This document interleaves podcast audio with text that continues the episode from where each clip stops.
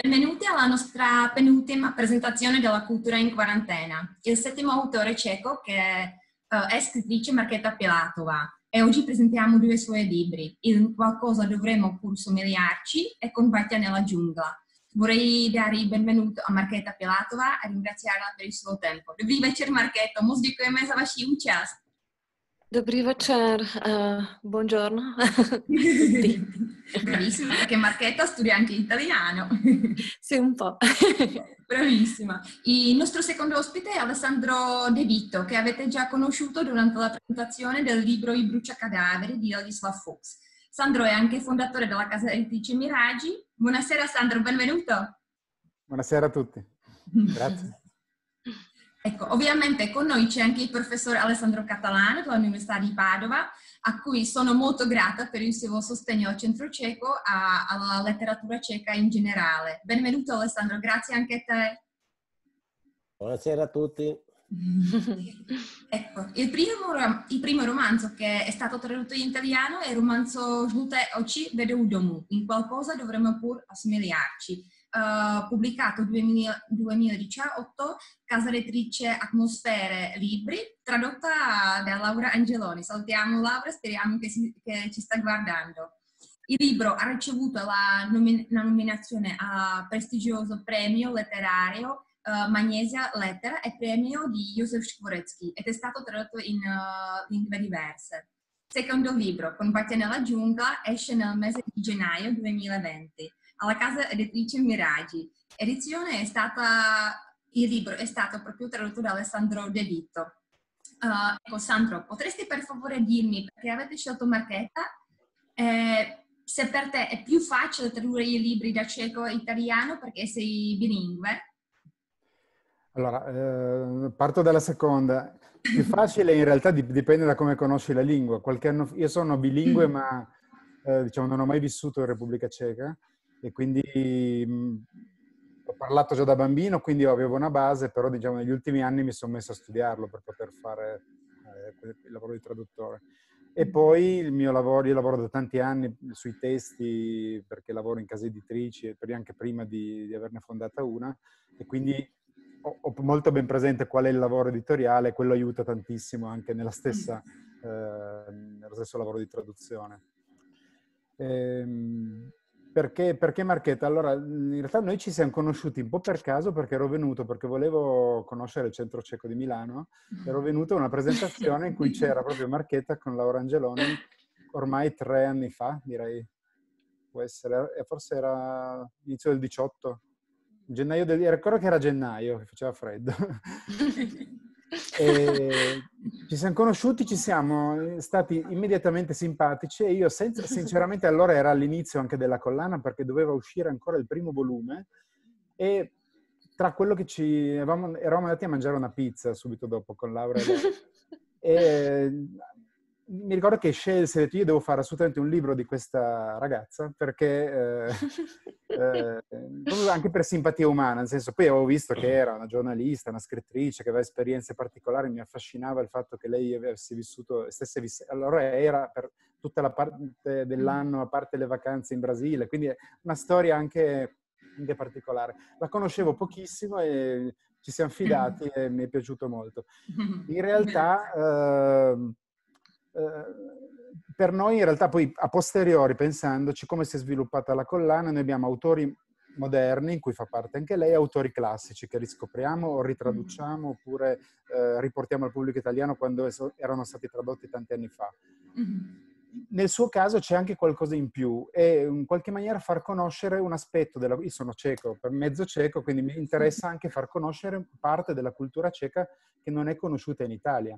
Mm-hmm a me, già solo a partire dai miei soci di, della casa editrice, quando ho iniziato a parlare di Bata, per, loro, per uno era indiano, per l'altro dice, pensava fosse o sudamericano o, o brasiliano. O, nel senso, per me era talmente ovvio che fosse cieco che eh, mi sono stupito molto di questa cosa. E poi ho provato a fare un test con eh, tante persone a cui ho chiesto pochissimi, forse un paio, su, su, su veramente una cinquantina, in ricordo l'avevo fatto in una fiera di Roma, eh, se sapessero dell'origine di Bate, pochissimi lo sapevano, eh sì, perché è sempre stata considerata una cosa internazionale ed è un nome che non è immediatamente, diciamo, slavo, ceco, perché è un nome particolare, un nome che forse ha origini, so, tartare, ungheresi, forse più adesso non ho, non ho, indagato questa cosa, forse Marchetta ci potrà questo, se, se l'ha scoperto.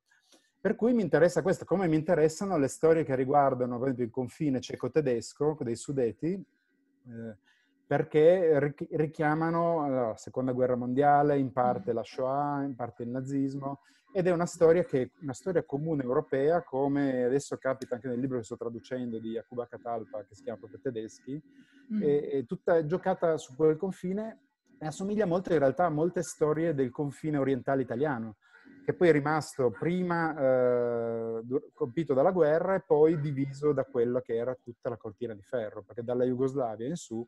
Quindi mi interessa anche questa, riscoprire questa storia comune, perché noi spesso ci guardiamo all'America, a posti molto più lontani, che spesso sono anche più mode letterarie che interesse, evidente, insomma. Noi spesso ci interessiamo di più cosa capita nel Nebraska o, o nel Missouri rispetto a quello che capita a poi a 800 km dai nostri confini. Nel senso, la Repubblica Ceca è più vicina di Parigi per molta parte dell'Italia. E quindi sono anche gli eventi storici che portano a queste vicinanze che non sono solo ovviamente geografiche. Però mi piace anche l'idea di contribuire per la mia piccolissima parte a, a riavvicinare eh, due terre che nella storia sono state assolutamente vicine. Appunto, si ricorda spesso come esempio massimo Petrarca era stato credo, ambasciatore a Praga ai, ai suoi tempi e poi man mano si, si sono interrotte varie, ed eravamo in parte Lombardo-Veneto così nello stesso Stato, che era la, la, l'Austria-Ungheria. Quindi insomma, mi piace anche questo aspetto, oltre a curiosità letteraria. Poi dico solo due parole sul libro, senza rubare poi cose da dire al professor Catalano. A me poi interessava tantissimo, la, mi ha incuriosito molto il modo di trattare la, questa storia, perché non è una biografia, è effettivamente un romanzo tante voci e, e poi magari ne, parlerà, ne parlerete dopo. Eh, mi ha incuriosito subito quando ho visto per la prima volta il, il, testo che fosse usato anche non solo il cieco, perché appunto c'è il cieco colloquiale, il cieco letterario, ma anche parti più dialettali che io avevo sentito in casa perché la mia famiglia, tra l'altro, ha mm. origine dallo Slovazco, da, dal sud della Moravia, per cui alcune cose mi suonavano familiari e devo dire ho chiesto consiglio anche alla mia mamma su alcune cose particolari perché effettivamente sono estres- espressioni come dire erteple per patate. è, un, è, un, germanismo in realtà che nella, Bo- nella, Moravia del Sud però si usa probabilmente perché veniva dall'Austria, era, una, era co- come altri termini del genere. E io l'avevo sentito già da bambino, mia nonna le chiamava così più, più che brambori. E quindi per me era normale, e infatti era, è stato anche curioso per questo. Purtroppo questa in traduzione è, è difficile da rendere perché appunto noi, noi, abbiamo dei dialetti molto più marcati che spesso somigliano più a lingue diverse, mm. incomprensibili l'una con le altre, però è, è un colore tono che ho cercato anche questo di rendere. Mi, ci sono diversi aspetti in questo libro particolare. Bellissimo, bellissimo. Potresti farci vedere eh, i libri, per favore? Potresti fare vedere? Eh, ecco, bellissimo. Questa, e questo è, l'originale. Ottimo. Sono anche grazie. libri abbastanza corposi. grazie Alessandro, grazie mille. Adesso passo la parola a Alessandro Catalano e Marchetta. Prego. Allora, su molti di questi aspetti naturalmente ci torneremo adesso con, con Marchetta Pilatova, su, sicuramente sulla modalità con cui sono costruiti i libri, sul tipo di biografie, eccetera. Io come al solito dico proprio due parole sui, eh, sui due romanzi che eh, presentiamo. In qualcosa dovremmo pur somigliarci, che in cieco aveva il titolo Gli occhi gialli portano a casa e mm-hmm. il primo libro di, di Marchetta eh, Pilatova e eh, racconta, diciamo, incrociando i destini di quattro donne, eh, racconta un po' tutto il XX secolo e racconta come le due donne anziane hanno inseguito un loro misterioso amore, Jaromir, che era appunto emigrato in Sud America, eh, anche lì osservava da lontano, ritornano spesso eh, i Batia e coloro che lavorano nelle fabbriche di, di Batia e ehm, con una di queste due donne conviveva e l'altra era rimasta a Praga.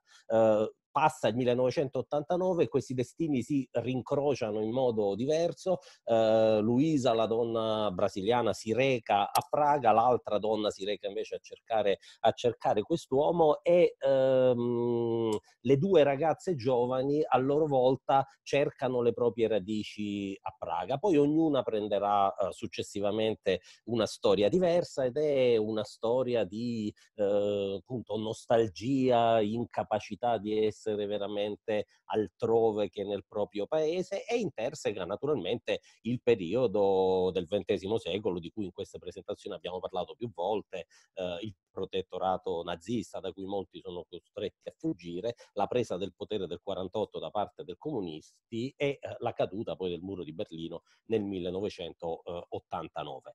Ehm, eh, con Batia nella giungla invece è l'ultimo romanzo di Marchetta Pilatova, uscito nel 17, quindi tradotto anche molto velocemente per, eh, per eh, le abitudini italiane e eh, diciamo che di per sé racconterebbe eh, le vicende eh, non tanto del fondatore quanto del continuatore della uh, dinastia Batia, Jan Antonin uh, Batia. Noi appunto in italiano le conosciamo come le scarpe Bata, in ogni città italiana c'è uno o più negozi Bata. In realtà la storia che c'è dietro a questo enorme e um, a questa enorme industria calzaturificia è estremamente interessante, è legata a una città Slin eh, poi diventata Gottwaldorf nel periodo comunista, ridisegnata dai Batia in un modo all'epoca eh, molto innovativo, viene sempre citato il discorso dell'ascensore che si spostava lungo questo palazzo, non facendo salire gli impiegati dal eh, capo della fabbrica, ma facendo lui scendere eh, ai piani e racconta di nuovo da un altro punto di vista la storia del XX secolo, perché appunto Jan Antonin Batia è costretto a emigrare, eh, nel 48 gli vengono vengono nazionalizzate, c'è tutta una, una storia familiare piuttosto, piuttosto, complessa e ricrea un impero anche in, in Brasile. Eh, se qualcuno lo cerca su internet ci sono le, le, le città di Batia, è un fenomeno molto, molto in, interessante. Quello che, ma su questo ci torniamo poi con la scrittrice, è particolarmente interessante di questo romanzo, che è raccontato in prima persona da tanti personaggi diversi, uno dei quali è proprio Jan Antonin Batia, ci sono eh, le sue figlie, ci sono le, le, nipoti, quindi la storia è osservata da punti di vista molto, molto diversi. Ecco, poi ci torneremo per vari motivi, uno dei personaggi a parlare in prima persona è addirittura la fabbrica, ma su questo ci torneremo, eh, ci torneremo più, eh, più, avanti. Quindi è una grande, eh, una grande storia di questo, di questo personaggio che tiene insieme ed è raccontato molto spesso attraverso voci femminili, questo magari è anche un tema su cui, su cui potremmo potremmo, tornare. Ehm, ecco, io adesso naturalmente eh, cederei la parola alla scrittrice e partiamo un attimo, eh, tutti e due i romanzi, partiamo eh, dal, eh, dal, primo e eh, cerchiamo un po' di, di, far emergere qual è la modalità narrativa più consona a, a Marchetta Pilato. Ecco, la cosa che mi piacerebbe è che il primo romanzo, questo di esordio, sentire un po' come lo descriverebbe la, la, scrittrice. Io presentato, diciamo, in modo molto così generico uh, la storia, mi piacerebbe sentire da lei, insomma, come lo presenterebbe. Ok, uh, no, tak uh, ten román uh, Žluté oči vedou domů je pro mě vlastně důležitý v tom, že je to nějaký první můj vlastně delší text, který jsem si opravdu vymyslela, ale zároveň jsem ho vymýšlela na základě nějaké, nějakých povídání lidí, kterým jsem naslouchala. A zároveň jsem měla pocit, že příběhy eh, lidí, kteří mi svoje eh, rodinné příběhy emigrace eh, vyprávěli, protože ta kniha je hlavně o lidech, kteří ztratili domov z nějakého důvodu.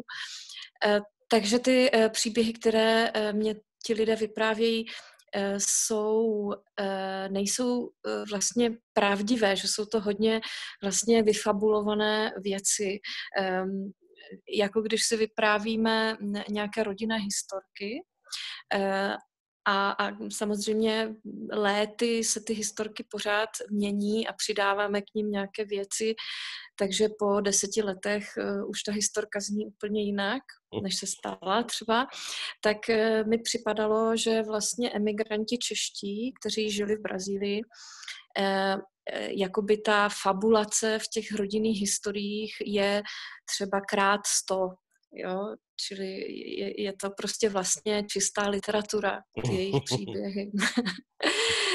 Takže ta kniha je vlastně, vlastně, je to kniha poznání, že vlastně literatura eh, se může zrodit eh, vlastně eh, z jakéhokoliv podnětu nějakého vyprávění, co vám kdo vlastně vypráví. A v té první knižce vlastně mi došlo, že spisovatel může ukrást eh, lidem náměty a pak si je vlastně vytvářet sám. Tak proto ta kniha vlastně mě navedla jakoby na určitou cestu. Eh, allora, il romanzo Gli occhi gialli, appunto in italiano tradotto in qualcosa dovremmo pur somigliarci, è, per me è stato molto importante perché è stato il primo lungo testo narrativo che, eh, che ho scritto. Eh, è un testo che ho inventato sulla base di tante storie che avevo ascoltato eh, e raccolto. Eh, l'impressione di base è che sono eh, storie familiari raccontate nel, nell'emigrazione e uno dei dei temi principali è quello della perdita della patria, della perdita del luogo, eh, del luogo di, di, origine. E come molte volte succede, sono storie mh, mm, non del tutto vere, rielaborate. Tutti sappiamo che le storielle familiari eh, raccontate tante volte e eh, riascoltate per anni, raccontate da altre persone, dopo dieci anni sono completamente diverse. I personaggi principali di questo libro sono degli emigrati ciechi ciechi in Brasile, dove assimilano anche una certa modalità fabulatoria locale e ho l'impressione che qui questo fenomeno del, eh, della rielaborazione dei ricordi eh, sia dilatato per, per cento. Ecco, e lì eh, mi è venuto in mente che è così che nasce la, uh, la letteratura. È già letteratura, sono già letteratura questi racconti. Uh, quindi è un, libro, uh, è un libro di conoscenza in cui i personaggi appunto Cercano se stessi e in cui, grazie al quale io ho capito che eh, la letteratura può nascere sostanzialmente da qualunque, da qualunque impulso eh, e soprattutto da queste storie, storie ascoltate. Ecco, quel primo libro mi ha fatto capire che uno scrittore può rubare, sgraffignare eh, le storie che sente e riformularle in una, in una storia più, più generale. E penso che tutte le storie che ho ascoltato negli anni in cui sono stata in Sud America come insegnante di cieco hanno avuto un ruolo molto importante nella mia formazione come scrittrice. Mm-hmm. Um, eh, no, eh, já si myslím, že eh, ta, mm, ta moje úloha vlastně, když jsem pracovala jako učitelka eh, krajanů, učila jsem češtinu vlastně, ale posléze jsem zjistila, že, že ta moje práce spočívá v naslouchání eh, příběhu. Jo, po ty hodiny vždycky byla hodina češtiny a pak byly tři hodiny naslouchání. Jo? Takže eh, já jsem se dozvídala neskutečné množství eh, historií a eh, přišlo mi prostě nemožné to nespracovat. Jo, e, jednak vlastně o emigraci české do Latinské Ameriky e, v České republice e, bylo absolutně nulové jako povědomí. Jako když jste řekli, že v Brazílii žijí nějací Češi, tak všichni měli pocit, že jste si to vymyslel.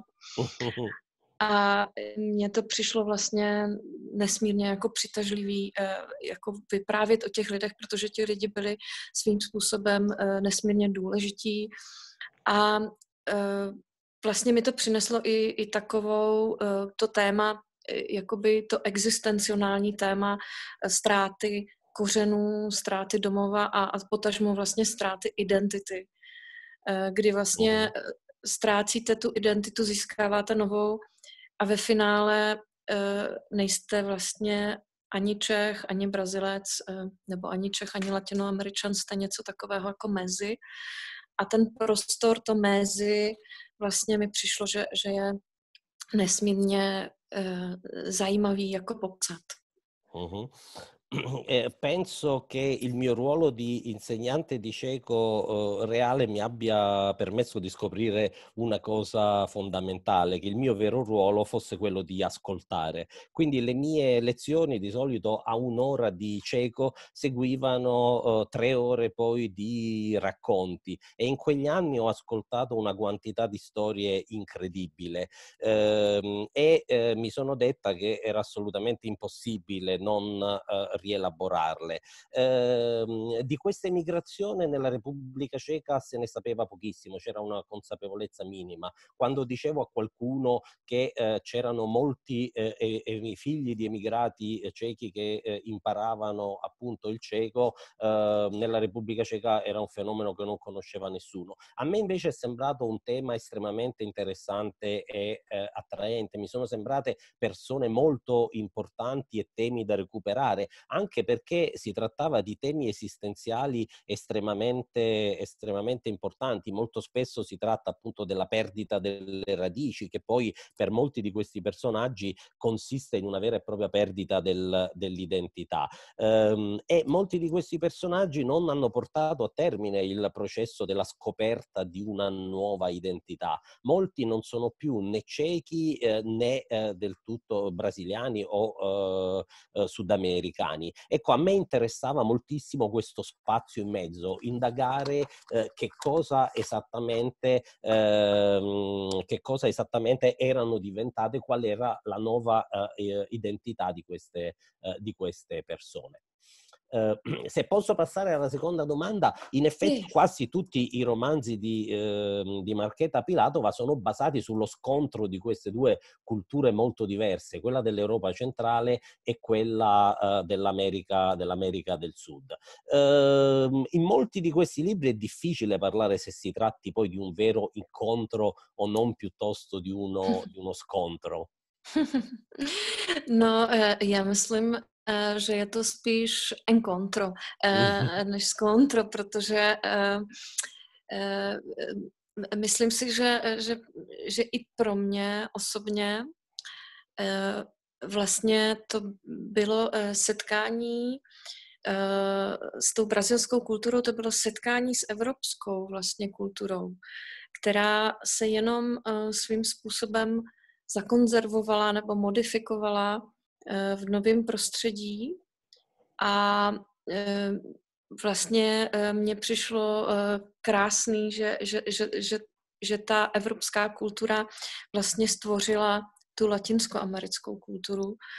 A myslím si teda pro mě vždycky to bylo spíš setkání a jako necítila jsem, právě že to je zajímavé, že málo kdo v Evropě si uvědomuje, jak Latinská Amerika vlastně je té Evropě podobná, protože ji vlastně stvořili Evropani.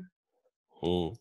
Eh, credo dal mio punto di vista che si tratta molto più di un incontro rispetto, rispetto a un incontro. Eh, eh, anche per me personalmente si è trattato di, di un incontro nel senso di, di una scoperta. Eh, conoscere la cultura brasiliana in realtà mi ha portato anche a incontrare in modo diverso quella europea, perché la cultura sudamericana per molti aspetti conserva e modifica in un nuovo ambiente eh, la cultura europea vera e propria propria. Ehm, e questo è proprio il bello di questa cosa. Noi ci rendiamo poco conto in Europa che eh, è stata l'Europa a eh, creare eh, in buona parte la cultura, la cultura sudamericana. Eh, poi volevo chiedere questa cosa a cui ha già fatto accenno Alessandro prima. Eh, in molti eh, libri ehm, eh, è molto caratteristico dello stile di Marchetta Pilatova questo cambiamento veloce di prospettive. La stessa mm-hmm. storia è sempre vista da occhi diversi. Ehm, e, e perché è così? Eh, no, mě vždycky zajímá, Eh, když eh, se stane nějaká věc, jakákoliv, eh, jak vlastně co člověk, tak to, ten vidí tu událost uh, nějak jinak. Uh, uh, to je prostě už, už, už muž váš může vidět prostě jinak to, co děláte, než vy. Vaše maminka to vidí jinak a všichni vlastně všechno vidí jinak. A to mě hrozně zajímá a, a v té literatuře mám jedinečnou možnost se na určitý věci podívat očima mm, různých lidí, ale taky třeba předmětů nebo zvířat nebo, nebo rostlin, prostě eh, čehokoliv. A, a můžu se vlastně vtělit nebo převtělit eh, do někoho jiného a uvažovat eh, způsobem, jakým by uvažoval třeba muž nebo, nebo stará žena nebo, nebo dítě nebo pes. Takže to mě vlastně hrozně zajímá, tady ty metamorfózy. Eh, já, když jsem vlastně už někdy v třeba v deseti letech, eh, když jsem eh, poprvé četla nějakou verzi pro děti, verzi proměn Ovidiových, tak eh, to byla vlastně moje nejoblíbenější kniha a, a pořád ještě je. Mm-hmm.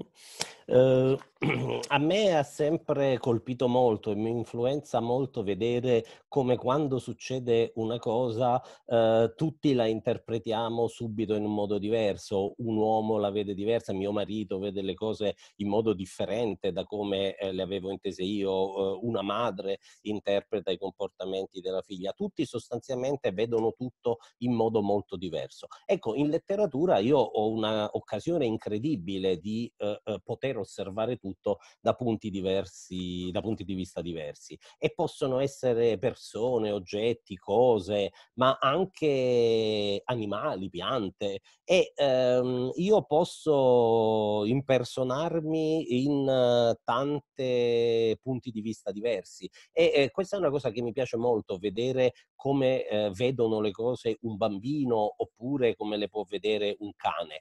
Eh, e in questo avviene una vera e propria metamorfosi. Eh, io ricordo perfettamente ancora quando avevo dieci anni la prima volta che ho letto le metamorfosi di, di Ovidio in una versione per bambini ed è rimasto tuttora il mio libro preferito.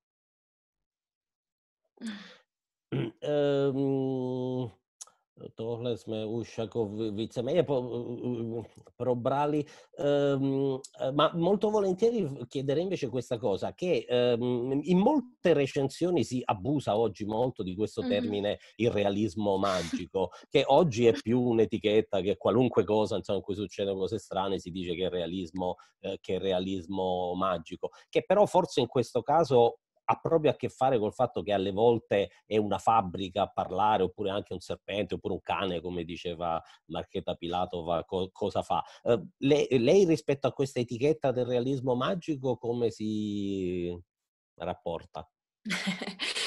Mm, ano, to, to, ta nálepka mm, eh, je vlastně možná logická, je to takový Pavlovův reflex, eh, když máte jako literatura plus Latinská Amerika rovná se magický realismus. Ale mm, já myslím, že je to v pořádku, eh, protože asi určitě jsem magická realistka, stejně jako je um, magický realista Haruki Murakami nebo Olga Tokarščuková. Uh, prostě do nějaké reality, o které vyprávím, vnáším určitý uh, pohádkový prvky, jo, nebo prostě magický prvky, jo. Takže já si myslím, že to označení je úplně jako v pořádku a já jsem na něho hrdá, ale eh, z takové jiné trošku stránky, protože většina těch magických realistů latinskoamerických eh, toho boomu 60. let eh, byli novináři.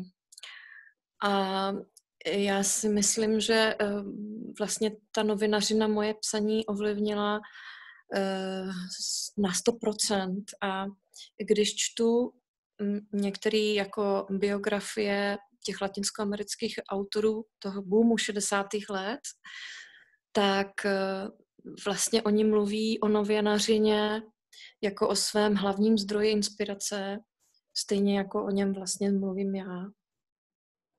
Mm-hmm.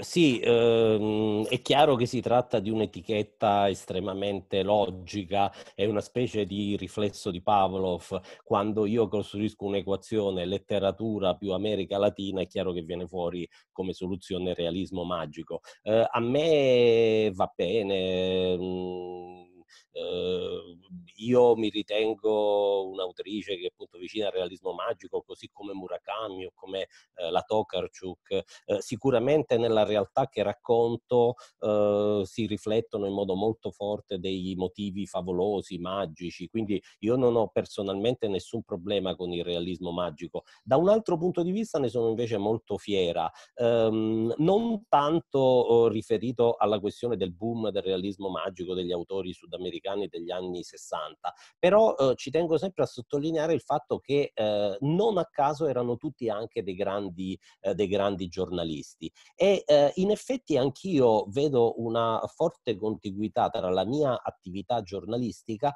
e eh, quando leggo le biografie eh, dei grandi autori sudamericani vedo che anche loro tutti quanti parlano sempre della loro attività giornalistica di reporter come della fonte di ispirazione più forte. Eh, e mi rendo conto che anche per me così eh, il mio lavoro giornalistico è eh, una fonte di ispirazione fondamentale. Uh, beh, mm, adesso passerei al romanzo di fatto appena uscito, purtroppo è uscito, se non mi ricordo male, a, a, dicembre e poco dopo siamo finiti tutti quanti, a gennaio addirittura del 1920 e del 2020, quindi tutti poi siamo finiti chiusi, chiusi un po' così, uh, così in casa. Uh, si tratta di un testo, diciamo, diverso dal, dall'altro, basato appunto su queste quattro donne e sul racconto di queste, di queste quattro donne. Com'è nato il, il suo interesse per la figura di Jan Antonín Baťa? Mm-hmm. No já pocházím z Kroměříže, což je eh, asi 20 kilometrů město od eh, města Zlín, eh, kde měla firma Baťa svoje sídlo. A eh, to, co jsem věděla o té historii firmy, tak eh, byla jedna taková absurdní věta, eh, kterou vlastně komunisti vypustili jako černou legendu o Janu Antonínu Baťovi. A říkalo se, že to byl ten Baťa, co nás s Hitlerem chtěli vystěhovat do Patagonie. a eh, ta, ta vlastně ta absurdní uh, jako věta, kterou jsme měli v hlavách, uh, jako jsem, uh, když jsem se dostala do Brazílie, tak jsem učila vnučku Jana Antonina Bati, která žila v Brazílii česky a ona dodnes má v Brazílii český spolek. A ona mi vlastně vyprávěla o svém dědečkovi a já jsem pochopila, jak ta komunistická propaganda, ta, ta, ty komunistické fake news mm. byly geniální. Jako, jo, a jak dokázali překroutit uh, tu realitu a, a to tím způsobem, že si lidé, že si ten, tu fake news lidé za 40 let pamatují. Mm-hmm. Io eh, sono originaria di Kromierich, eh, quindi più o meno una ventina di chilometri da, da Zlin, che appunto è eh, la città dove eh, i Batia hanno sviluppato la prima fabbrica e che poi hanno plasmato al loro, al loro modo. Eh, io negli anni del comunismo conoscevo su Jan Antonin Batia di fatto soltanto una frase. I comunisti erano degli abili propagandisti e avevano diciamo, diffuso volontariamente questa sorta di leggenda nera e eh, l'unica frase che io conoscevo era eh, che Batia assieme a Hitler ci voleva deportare in Patagonia. Questa frase eh, a tutti i ciechi della mia generazione è rimasta in testa e quando sono andata in Brasile eh, ho insegnato cieco alla nipote eh, di, di Batia che vive ancora lì, eh, ha un circolo oh, cieco uh, in, in, Brasile e lì mi sono reso conto di quanto, resa conto di quanto la propaganda comunista fosse efficace, uh, perché metteva in giro una sorta di fake news che erano assolutamente uh, geniali e trasformavano la realtà in modo tale che tutti quanti di Batia si ricordavano soltanto quella frase. Mm-hmm. Um, Uh, já jsem um, cítila takovou potřebu uh, porazit ty, uh, ty komunisty uh, v tomhle, uh, že budu vyprávět příběh, který uh, se mnohem víc jako blíží uh, té realitě nebo té pravdě, i když je to vymyšlený vlastně uh, příběh na základě nějaké historie rodinné, ale prostě jsem chtěla dokázat vrátit toho Jana Antonína Baťu do povědomí lidí jako člověka, který toho hrozně moc udělal, eh, hrozně moc dobrého. A eh, vlastně porazit tu komunistickou, eh, ten komunistický blábol o něm, který tak zakořenil. Mm.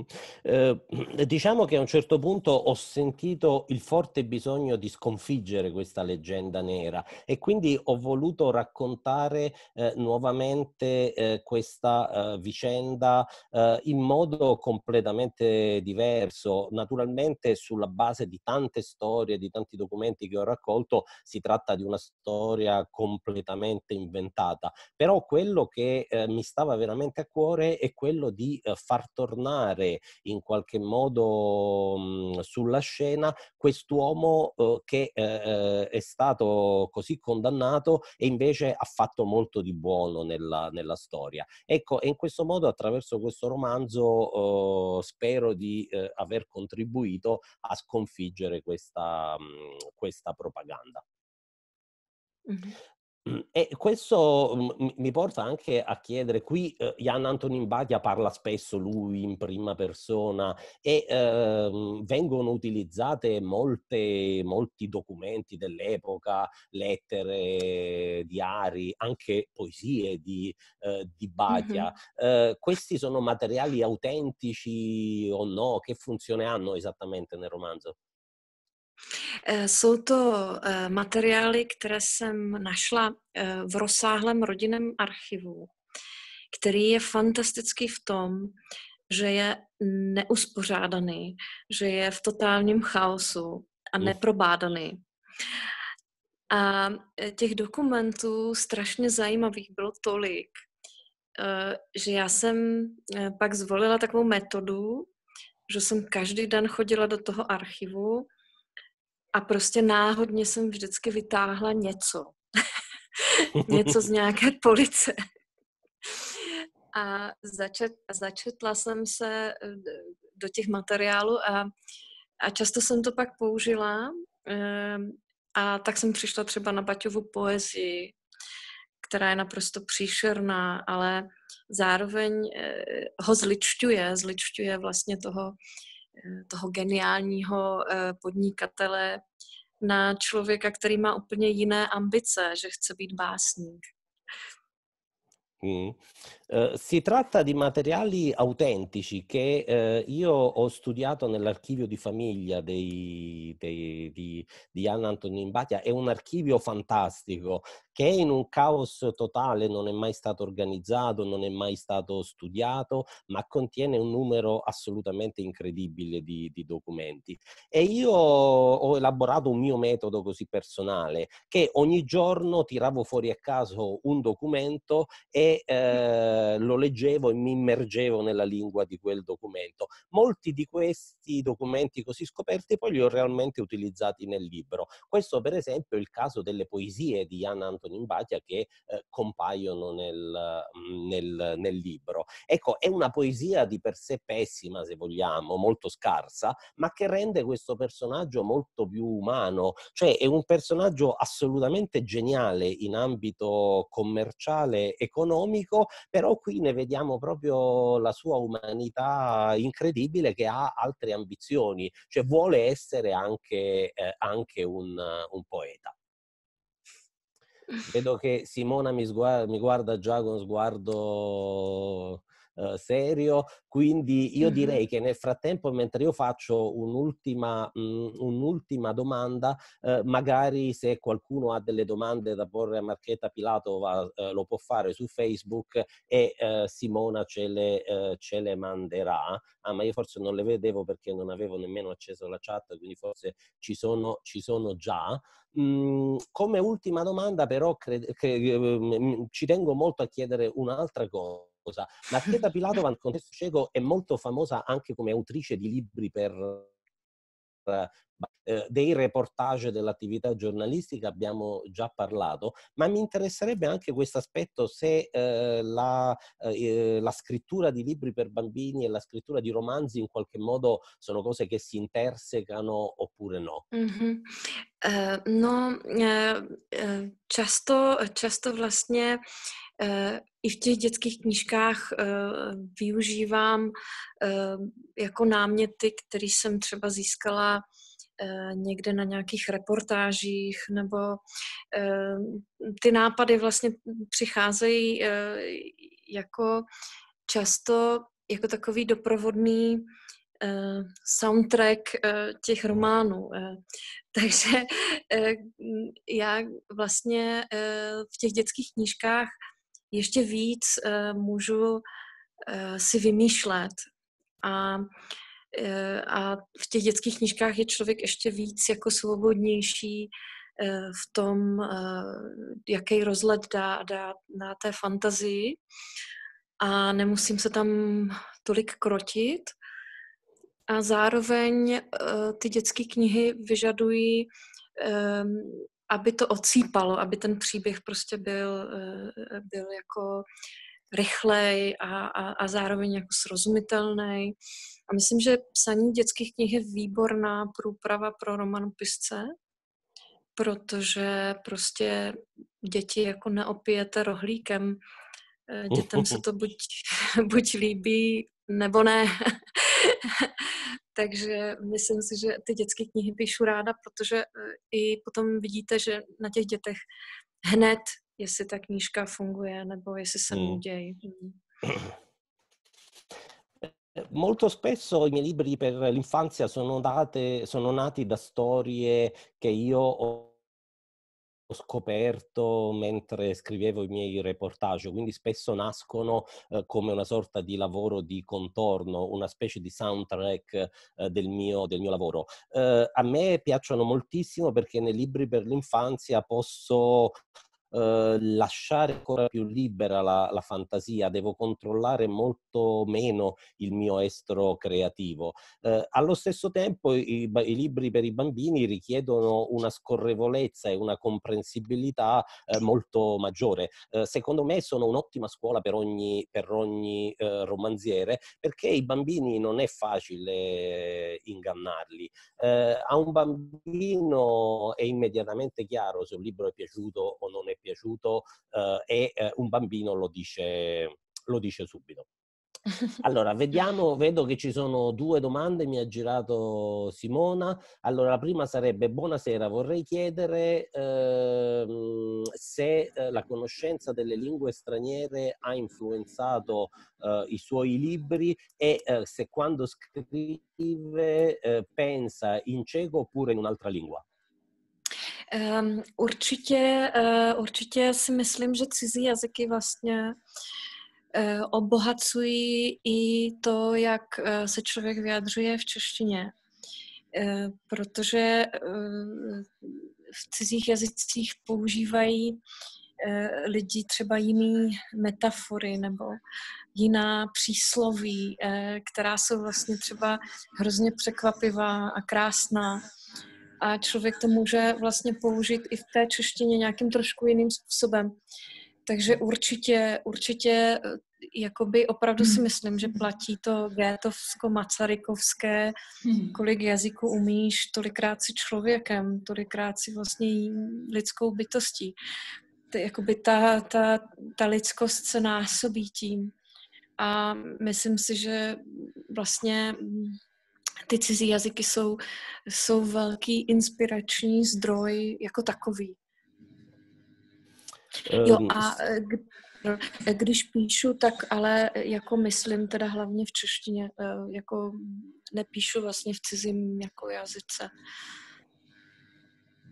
Eh, sicuramente le lingue straniere arricchiscono arricchiscono moltissimo proprio il modo di elaborare eh, il pensiero. Nelle lingue straniere si sviluppano metafore diverse, profe- proverbi diversi, eh, che come tutti quelli che conoscono le lingue straniere eh, sanno, sono estremamente sorprendenti, molto, molto belli. E eh, questo mi, mi spesso eh, questi metafore, proverbi si possono usare in cieco in un modo diverso. Eh, per quanto riguarda la Mhmm, la questione della conoscenza delle lingue, io penso che come Goethe, come Masaryk, eh, è, è, vero che eh, tante lingue si conoscono, tanto più si è eh, uomini. È come se eh, l'essere umano si moltiplicasse conoscendo, conoscendo altre lingue straniere. Quindi eh, per me sono state una fonte di ispirazione fondamentale.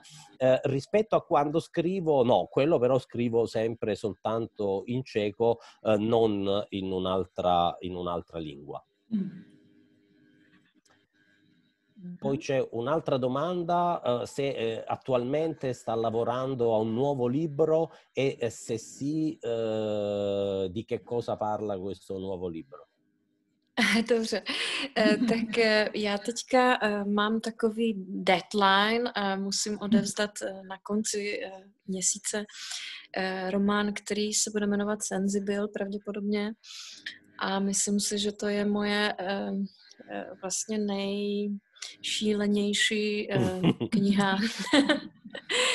a uh, je to kniha teda o senzibilech. Uh, určitě je to magicko-realistická kniha. A je to, jako doufám, že to dokončím a že se z toho jako nezblázním.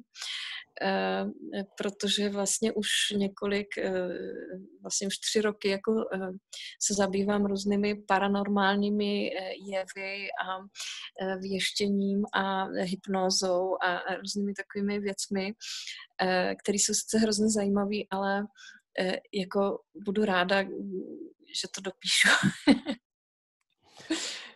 Um, sì, ho una deadline, un termine di consegna addirittura alla fine di questo mese e dovrei consegnare il mio nuovo uh, romanzo che si dovrebbe intitolare Il Sensitivo e dovrebbe essere il mio libro più folle, sicuramente un libro molto vicino al realismo magico, quello in cui ho lasciato più andare la, la fantasia e spero che riuscirò a terminarlo senza, senza impazzire.